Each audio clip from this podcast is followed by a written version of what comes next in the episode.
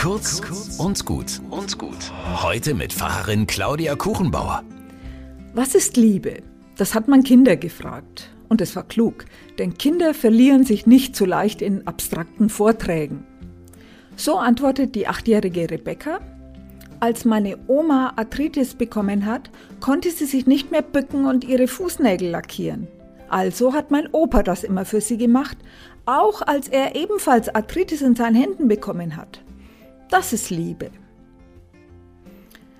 Liebe kann man viel besser beobachten als abstrakt definieren. Und selbst wenn jemand die berühmten drei Worte ausspricht, ich liebe dich, dann wird einem zwar warm ums Herz, aber richtig überzeugend wird dieses Versprechen doch erst mit den kleinen Zeichen der Liebe. Taten sprechen einfach lauter als Worte.